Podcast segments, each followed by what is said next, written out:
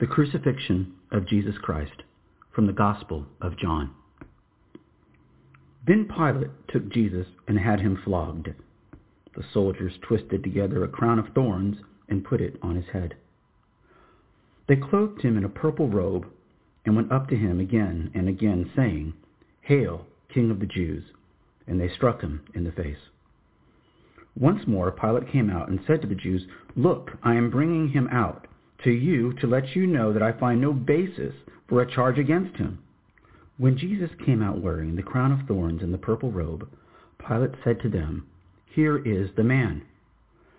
As soon as the chief priests and their officials saw him, they shouted, Crucify! Crucify!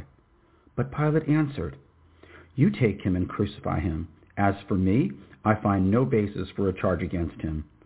The Jews insisted, We have a law, and according to that law he must die, because he claimed to be the Son of God. When Pilate heard this, he was even more afraid, and he went back inside the palace. Where do you come from? He asked Jesus, but Jesus gave him no answer. Do you refuse to speak to me? Pilate said. Don't you realize I have the power either to free you or crucify you? Jesus answered, You would have no power over me if it were not given to you from above. Therefore, the one who handed me over to you is guilty of a greater sin. From then on, Pilate tried to set Jesus free, but the Jews kept shouting, If you let this man go, you are no friend of Caesar. Anyone who claims to be king opposes Caesar. When Pilate heard this, he brought Jesus out and sat down on the judge's seat at a place known as the stone pavement, which in Aramaic is Gabbatha. It was the day of preparation of Passover week, about the sixth hour. Here is your king, Pilate said to the Jews. But they shouted, Take him away, crucify him. Shall I crucify your king? Pilate asked. We have no king but Caesar, the chief priest answered.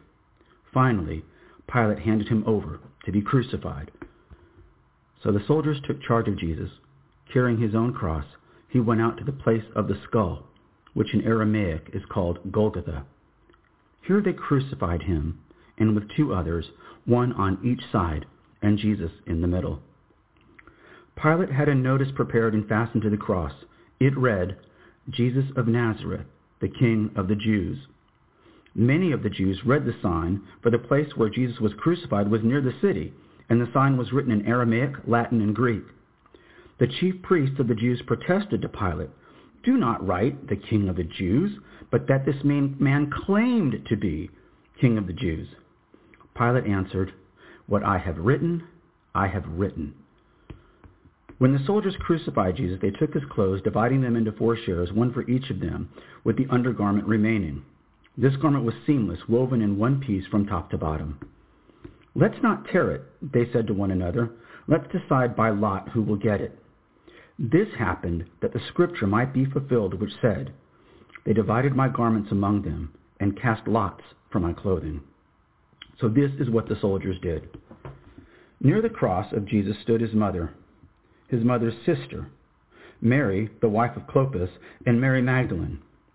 When Jesus saw his mother there and the disciple whom he loved standing nearby, he said to his mother, Dear woman, here is your son.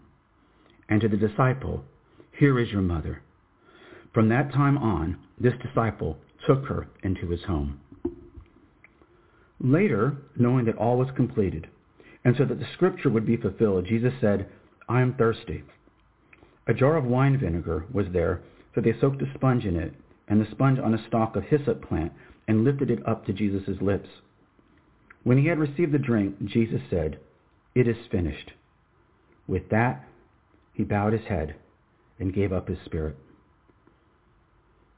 Now it was the day of preparation, and the next day was to be a special Sabbath.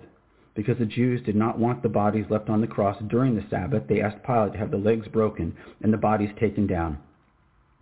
The soldiers therefore came and broke the legs of the first man who had been crucified with Jesus, and then those of the other.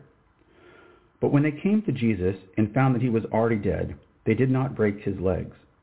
Instead, one of the soldiers pierced Jesus' side with a spear, bringing a sudden flow of blood and water. The man who saw it has given testimony, and his testimony is true. He knows that he tells the truth, and he testifies that you also may believe. These things happened so that the scripture would be fulfilled. Not one of his bones will be broken. And another scripture says, They will look upon the one they have pierced. Later, Joseph of Arimathea asked Pilate for the body of Jesus. Now Joseph was a disciple of Jesus, but secretly because he feared the Jews. With Pilate's permission, he came and took the body away. My name is Jason Dias. What happens next will prove to be the most important three days in the history of the world. Happy Easter, and until next we speak, I'll talk to you all next week. Take care.